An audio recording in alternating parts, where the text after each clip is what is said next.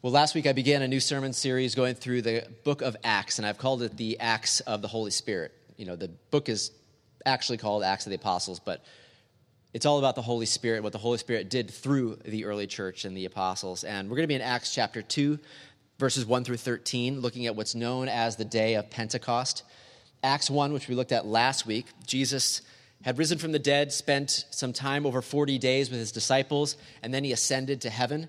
And we looked at the significance of the ascension, something that's often overlooked. Uh, but there's three main things that were important about the ascension, I said. First of all, uh, it shows us divine authority, that Jesus reigns over all. We know that he reigns, that he is always working all things together for good. There's divine advocacy, that he is at the right hand of the Father advocating for us, like our heavenly lawyer, right? That no matter what condemnation, no matter what accusations come against us, that he stands saying that no, they are not guilty. They belong to you, Father. And then, thirdly, divine intimacy. Not only is he going up there to prepare a place for us, but he sent his Holy Spirit, which we will look at today, to be God with us, right? Because if Jesus was still on earth, risen but still on earth, we'd have to like get a flight over to Israel to go have an audience with him or wait till he goes on tour. But because he's gone up to heaven and sent his Holy Spirit, God is within each of us. As it says in John 14, 16 to 17, Jesus said, I will ask the Father and he will give you another counselor to be with you forever, the Spirit of truth. The world cannot accept him because it neither sees him nor knows him, but you know him, for he lives with you and will be in you. Amen? That's the Holy Spirit. So let's read Acts chapter 2, verses 1 through 13. Acts 1 ended with the disciples together in Jerusalem, praying, locked in a room, waiting for God to send his Holy Spirit. And here we go. When the day of Pentecost came, they were all together in one place. Suddenly, a sound like the blowing of a violent wind came from heaven and filled the whole house where they were sitting. They saw what seemed to be tongues of fire that separated and came to rest on each of them. All of them were filled with the Holy Spirit and began to speak in other tongues as the Spirit enabled them. Now, there were staying in Jerusalem God fearing Jews from every nation under heaven. When they heard this sound, a crowd came together in bewilderment because each one heard them speaking in his own language. Utterly amazed, they asked, Are not all these men who are speaking Galileans? Then how is it that each of us hears them in his own native language? Parthians, Medes, and Elamites, residents of Mesopotamia, Judea and Cappadocia, Pontus and Asia, Phrygia and Pamphylia, Egypt, and the parts of Libya near Cyrene visitors from Rome, both Jews and converts to Judaism, Cretans and Arabs, we hear them declaring the wonders of God in our own tongues. Amazed and perplexed, they asked one another, What does this mean? Some, however, made fun of them and said, They have had too much wine. Let me pray before we continue. Lord, help us to understand what this means. Help us not only to understand it in, in its words, but also by your Holy Spirit, reveal yourself to us do what we cannot do in our own flesh and blood, but do what you can only do by your Spirit this morning. We pray in Jesus' name. Amen. So, this is a pretty pivotal moment in world history, Acts chapter 2. I mean, the birth of Jesus, we celebrate on Christmas, that's big. Jesus' death and resurrection, we celebrate at Easter, that's pretty big as well. But this is right up there. This is Jesus giving his Holy Spirit to be God within each of us. And I want to just ask along with the crowd when they say, What does this mean? Let's ask that this morning. What does Pentecost mean? And first of all, you can't understand what happens here without understanding Pentecost, because Pentecost didn't begin that day. Pentecost was a Jewish feast that they had gathered for, okay? And God likes to do this, doesn't He? Just like Passover was when Jesus was crucified, because it gave a lot of symbolism to what Jesus was doing, just as Passover was about how the lamb was slain, the blood was put on the doorpost, the angel of death passed over the, the houses where the Israelites were to spare them so that they could then go free. And Jesus, you know, they chose that day, Passover, the feast of Passover, to be the day when Jesus would be crucified, because that Passover long ago pointed to this greater Passover, where Jesus would be the lamb who was slain, and by his blood, the angel of death would pass over us, and we would also go free and be saved, right? And so here they choose the feast of Pentecost for the giving of the Spirit. And there's a reason for that. If you're not familiar with Pentecost, it was also called the Feast of Weeks. Read in Exodus 34 22. Celebrate the Feast of Weeks with the first fruits of the wheat harvest. Pentecost was the 50th day after Passover. It was an agricultural festival. Farmers would bring the first sheaf of their wheat from the crop and offer it to God as a sign of gratitude and as a prayer that the rest of the crop would come in, right? It's a, it's a first fruits, the celebration of the first fruits of the harvest. Not the whole harvest, but the first fruits of the harvest. Leviticus 23 says it this way From the day after the Sabbath, the day you brought the sheaf of the wave offering, count off seven full weeks. Count off 50 days up to the day after the seventh Sabbath, and then present an offering of new grain to the Lord. From wherever you live, bring two loaves made of two tenths of an ephah of fine flour baked with yeast as a wave offering of first fruits to the Lord. Okay? So that's the first thing. It's a celebration of the first fruits of the harvest. And it was also a reminder of the giving of the law at Mount Sinai. That happened 50 days after Passover. They escaped from Egypt, they went out, and 50 days after that, they were at Mount Sinai, and God gave the law, the Ten Commandments, and the rest, saying, This is what it means to be my people. This is what it means that I'm your God. And so Pentecost was a celebration where people would gather in Jerusalem. They'd bring their sheaves of wheat, you know, they'd celebrate the first fruits of the harvest, and they would remember the giving of God's law at Mount Sinai. So this is the occasion that God chooses for the giving of his spirit. And again, we have in verses 2 through 4 of Acts 2 suddenly a sound like the blowing of a violent wind came from heaven and filled the whole house where they were sitting. And they saw what seemed to be tongues of fire that separated and came to rest on each of them. All of them were filled with the Holy Spirit and began to speak in other tongues as the Spirit enabled them. So the Spirit comes in the sound of a violent wind and tongues of fire. And everyone who is gathered hears the gospel declared in their own language miraculously. So, why did God choose Pentecost? What do you think the symbolism is here of giving the Holy Spirit on Pentecost? Well, first, I would say this the Holy Spirit is the first fruits of the harvest, not the grain and wheat harvest, but the great harvest of people who is to come, who will be with God forever. Romans 8, 22 to 23. Paul says, We know that the whole creation has been groaning, as in the pains of childbirth, right up to the present time. And not only so, but we ourselves who have the first fruits of the Spirit groan inwardly as we wait eagerly for our adoption as sons, the redemption of our bodies. Paul here is saying, Oh, we long for that day when evil and sin and death will be no more and we will be with God forever. He says, Right now we, we groan for that day, we long for that day, but we have the first fruits of the Spirit. And again, it's the first fruits, it's not the whole harvest, right? I mean, if your experience of God, if you think that is like, that's the best it's gonna be, no, it's just the first fruits. If you're like, this is it, you know, knowing God, that this is all there's to it, it's the first fruits. As great as it is to know God, to walk with Him, to have His Holy Spirit, it's only the first sheaf of wheat, wheat, right? It's only the beginning. The whole harvest is still to come when you are with Him forever. Amen? I mean, no eye has seen, no ear has heard, no mind has comprehended what it's going to be like on that day. Right now, we've just got that first fruits of the Holy Spirit. And secondly, then, the meaning of Pentecost, why he chose that day. The Holy Spirit writes God's laws on our heart. At Mount Sinai, Moses went up the mountain and came down with God's laws. And here at Pentecost, Jesus has gone up to heaven and sends down his Holy Spirit, not with a law on stone, tablets of stone, but to write God's law on our hearts. Listen to the couple of prophecies about this day Jeremiah 31, 31 to 33. The time is coming, declares the Lord when I will make a new covenant with the house of Israel and with the house of Judah.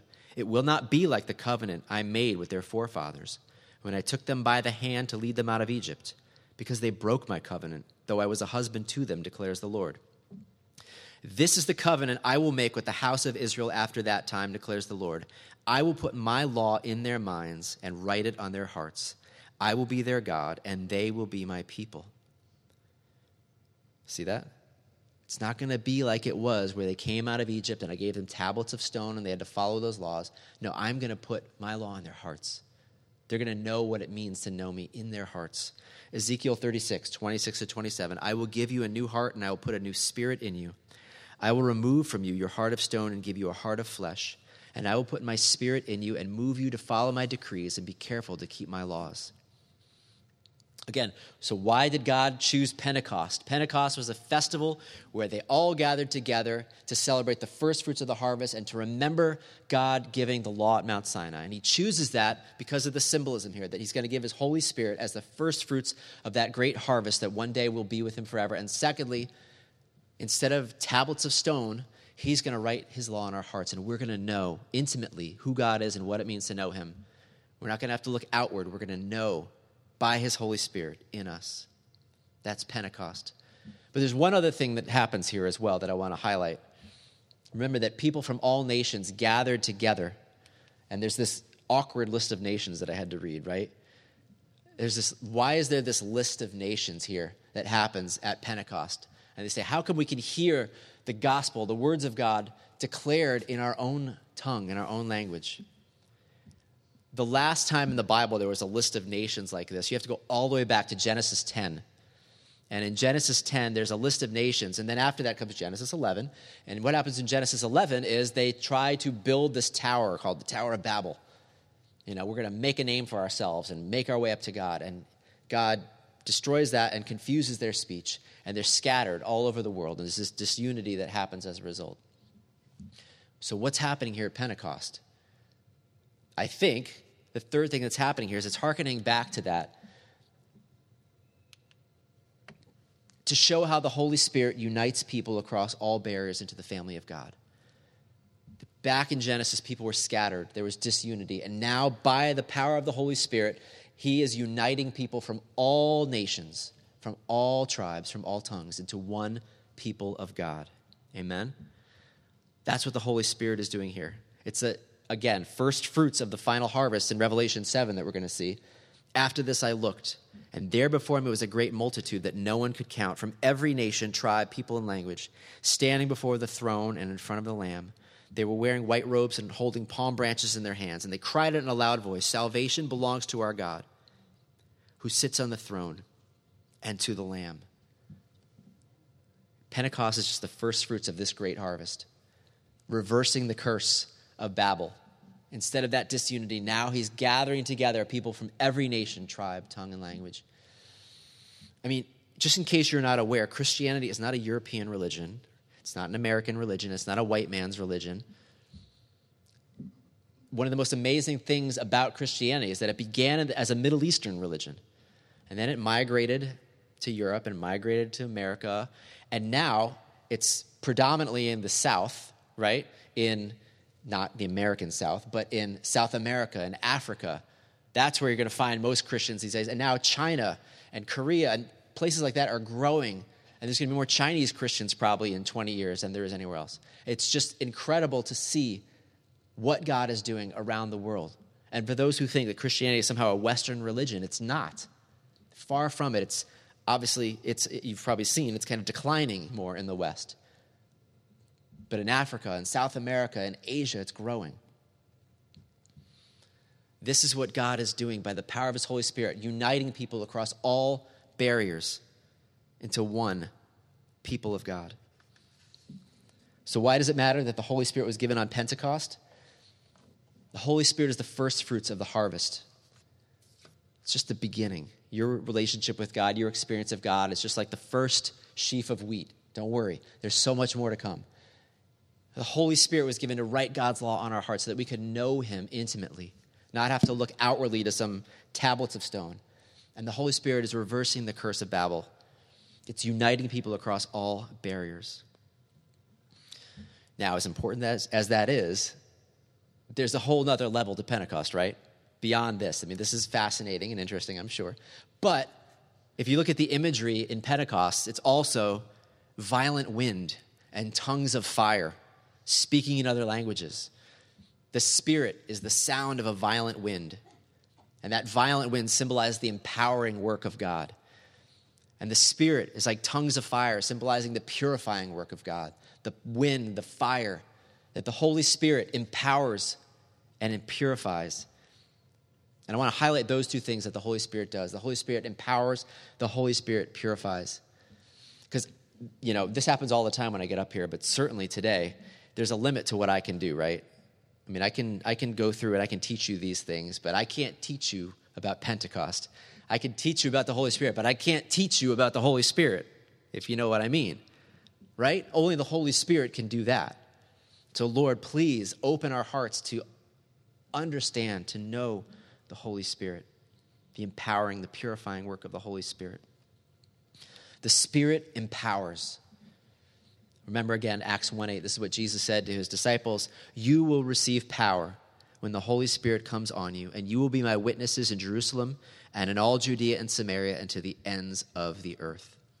There's something about the Holy Spirit's ministry that empowers us, he says. Makes us into something that we weren't in our own natural state, in our own flesh. I mean, think about it. What if the disciples had heard this and been like, We're so excited, Jesus rose from the dead. We want to go out and tell everybody. But they didn't wait for the Holy Spirit. Nothing would have happened. Nothing of any significance would have happened without the empowering of the Holy Spirit, without there being some sort of spiritual power behind their ministry and their message. And it's not any different today when we move ahead and try to do things in our own strength without the power of the Holy Spirit. I'm sure Satan laughs and nothing of any spiritual importance happens. That's what the enemy wants. Just, you don't need God. Just go out and get busy, do work, you know, work for God without being empowered by his Holy Spirit. Listen to how Paul put it in 1 Corinthians 2 When I came to you, brothers, I did not come with eloquence or superior wisdom, as I proclaimed to you the testimony about God. For I resolved to know nothing while I was with you except Jesus Christ and Him crucified. I came to you in weakness and in fear with much trembling. My message and my preaching were not with wise and persuasive words, but with a demonstration of the Spirit's power, so that your faith might not rest on man's wisdom, but on God's power.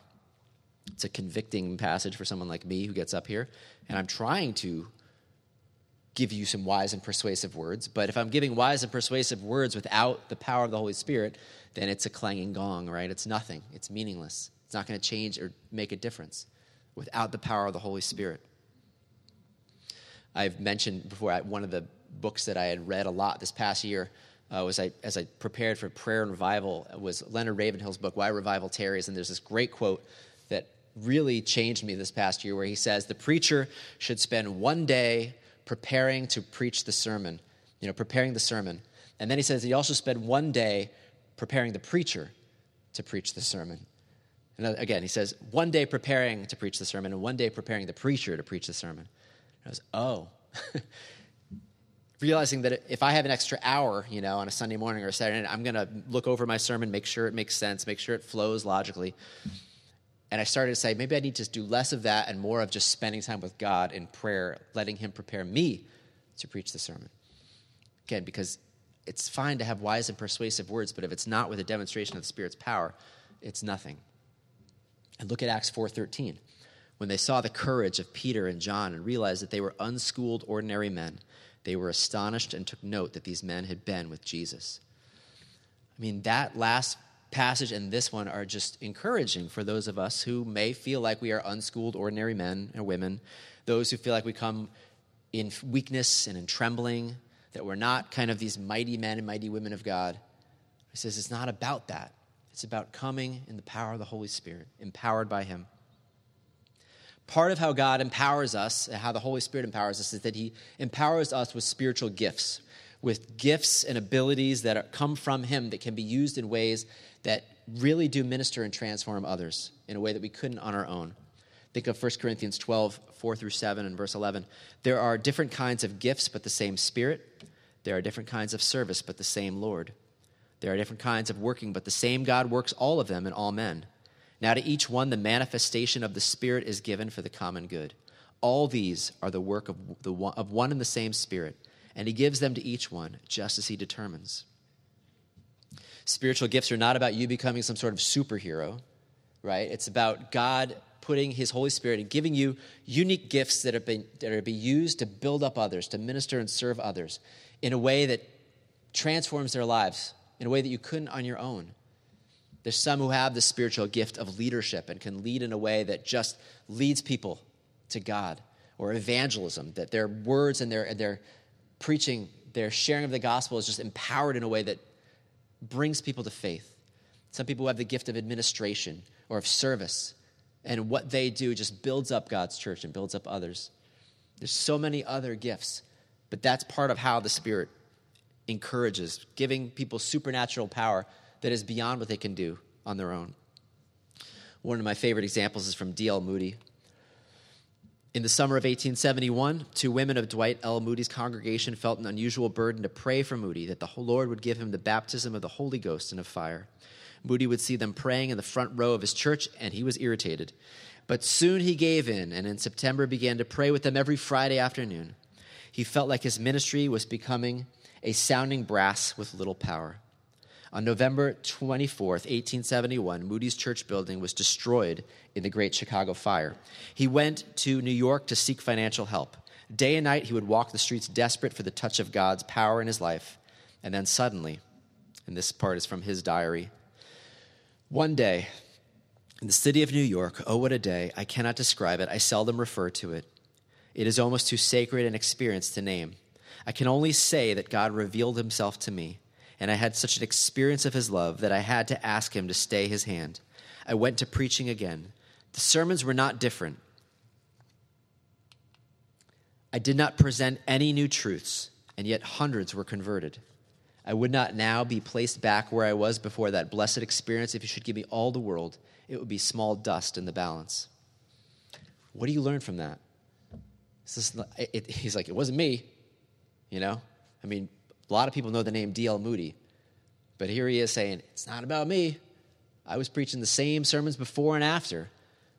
But through the faithful prayer of these women and whatever God did in response to that, all of a sudden my preaching was infused with a power, a spiritual power that it had not had beforehand. That's the empowering work of the Holy Spirit, taking what we do in our own flesh, empowering with something of spiritual value. So the Spirit empowers, and we need to pray for God to empower us by His Holy Spirit to do what we can't do on our own. But the Spirit also purifies. It doesn't just empower, it also purifies, like fire burning away the dross, leaving pure gold. The Spirit convicts of sin, lifts up Jesus so that you'll desire him more, become more like him. Remember what Jesus said about the importance of purity Blessed are the pure in heart, for they will see God. Those who desire one thing, those whose hearts are set on God, says they will see God. The pure in heart bear the fruit of the Holy Spirit. Galatians 5 22 to 25. It's not just about the gifts of the Holy Spirit, it's about the fruit of the Holy Spirit. The fruit of the Spirit is love, joy, peace, patience, kindness, goodness, faithfulness, gentleness, and self control. Against such things there is no law. Those who belong to Christ Jesus have crucified the sinful nature with its passions and desires. Since we live by the Spirit, let us keep in step with the Spirit. So the Holy Spirit's ministry empowers us to do things that we could not do on our own, to have an impact, an eternal impact in the way we serve and the way we live. And it also, He also purifies us. The Holy Spirit purifies us to make us into people who are people of love and joy and peace, regardless of the circumstances, and patience, faithfulness, gentleness, self control, kindness, all of that. People who just, that flows out of us, no matter what the circumstances are, no matter how other people treat us. This is what flows from us because we are filled with the Holy Spirit and He is purifying us. Do you want to be someone like this? What a difference you would make in the lives of those around you if this is who you were. If this is what flowed out of you naturally by His Holy Spirit. Just love and joy and peace and patience, kindness, goodness, faithfulness, gentleness, and self control. That is what someone filled with the Spirit looks like. 2 Timothy 2:20 to 21. Paul writes in a large house there are articles not only of gold and silver but also of wood and clay. Some are for noble purposes and some for ignoble. If a man cleanses himself from the latter, he will be an instrument for noble purposes, made holy, useful to the master, and prepared to do any good work. He says, Some people, as the Holy Spirit purifies you, you become like an instrument, a vessel that God can then use as opposed to those who are not concerned about the purifying work of the Holy Spirit, not pure at all. The Holy God looks at them and says, What can I do with this? you know, but those who become pure, purified, says, are used an instrument for God's purpose. It's important to hold both of those. The Holy Spirit empowers and purifies. When I look out at the church, not just our church, but the church in general and Christians in general, often they kind of fall to one extreme or the other. Some churches emphasize the power, the empowering work of the Holy Spirit, and they sing songs and, and do, they want to kind of become these powerful Christians, right? Who see God do incredible, miraculous things, and that's their focus. And we want in our worship to be something where we're stirred up to just kind of this enthusiasm and we feel this like power within us. But maybe the purity part is kind of not so important, and we, we're not so concerned about whether the songs we're singing are actually doctrinally pure or sound or not, the things that we believe. You know, we're just kind of open to anything spiritual, thinking that it's from God if it's, you know, fancy and miraculous, instead of testing everything. And some churches and some Christians fall far more on the purity side, and they're afraid of anything that kind of looks charismatic or anything that looks, you know, like it's miraculous. But their concern is more about we need to be doctrinally sound and pure, we need to be theologically right, and we need to be walking right with God. I don't want us to be out of balance, right? we, we don't want to fall too much. I'd say if we were one or the other, we'd probably fall more on this end, the purity, than the, the power side. But we want to be Christians in a church that is open to the surprising work of God, right? We want to be open to the Holy Spirit, to the empowering work of the Holy Spirit, that, and asking and praying and seeking Him to do things that only He could do, while also being pure in heart and seeking the purity of the Holy Spirit. Making sure that the things we believe, the things that we see, are in line with God. Think of the example of speaking in tongues that happens here in Acts chapter 2. It's a great example of the extremes, right? Some of you maybe have been in churches where we just want everyone to speak in tongues. We don't believe you're a Christian unless you speak in tongues, and we want everyone in the whole service speaking in tongues, and that's it. As long as there's kind of a lot of people speaking in tongues, we feel like we're more spiritual and filled with the Spirit. And then there's others who would be on this extreme saying, no, like anything that is, that, that is speaking in tongues or anything like that, we don't believe is of God at all. As I read this, and I could be wrong, but as I read the New Testament, it seems like there's something in the middle there. There's a middle ground there. Think of how Paul in 1 Corinthians 14 says, Therefore, my brothers, be eager to prophesy and do not forbid speaking in tongues, but everything should be done in a fitting and orderly way. That's a man who's balancing power and purity. That, that we don't want to forbid what God might do by his Holy Spirit, but we also want to do everything in an orderly way. And so, as he puts it, he says, you know, in 1 Corinthians 14, there's a place for people speaking in tongues, but there must be an interpretation. It's not just people babbling and no one understanding what it means, but there must be an interpretation if it's done in public in a service that there's a private prayer language that people have between them and God, but if it's done in public, there must be an interpretation. That's being open to the surprising work of the Holy Spirit and also doing it in a way that preserves the order. Or as it says in 1 Thessalonians 5 19 to 22, do not put out the Spirit's fire. Do not treat prophecies with contempt. Test everything. Hold on to the good. Avoid every kind of evil. Again, look at how he balances both, right? We don't want to be so afraid of anything that we put out the Spirit's fire, that the Holy Spirit wants to do empowering works in our midst, and we say, No, we're afraid of that. We don't want that. We're not open to that. But in the same respect, he says, Test everything. Just because something is spiritual doesn't mean it's of God. Just because something seems miraculous doesn't mean it's from the Spirit. There are other spirits out there and not all of them are of the Holy Spirit. So, again, as Paul says in Romans 12, 1 through 2, therefore I urge you, brothers, in view of God's mercy, offer your bodies as living sacrifices, holy and pleasing to God. This is your spiritual act of worship. Do not conform any longer to the pattern of this world, but be transformed by the renewing of your mind. Then you will be able to test and approve what God's will is, his good, pleasing, and perfect will. open yourself up this morning to His Holy Spirit. Ask Him to fill you afresh, to empower you for service, to purify your heart, that you might be a person filled with the fruit and the gifts of the Holy Spirit. Let's not be a church that falls too much on either extreme, but one that experiences the empowering work of the Holy Spirit and the purifying work of the Holy Spirit.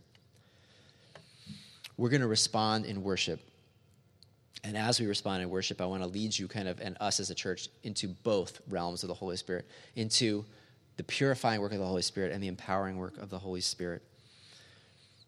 So at this time, if I could have those who are going to be serving communion come forward. We're going to come to the Lord's table and we're going to come and respond and worship as well.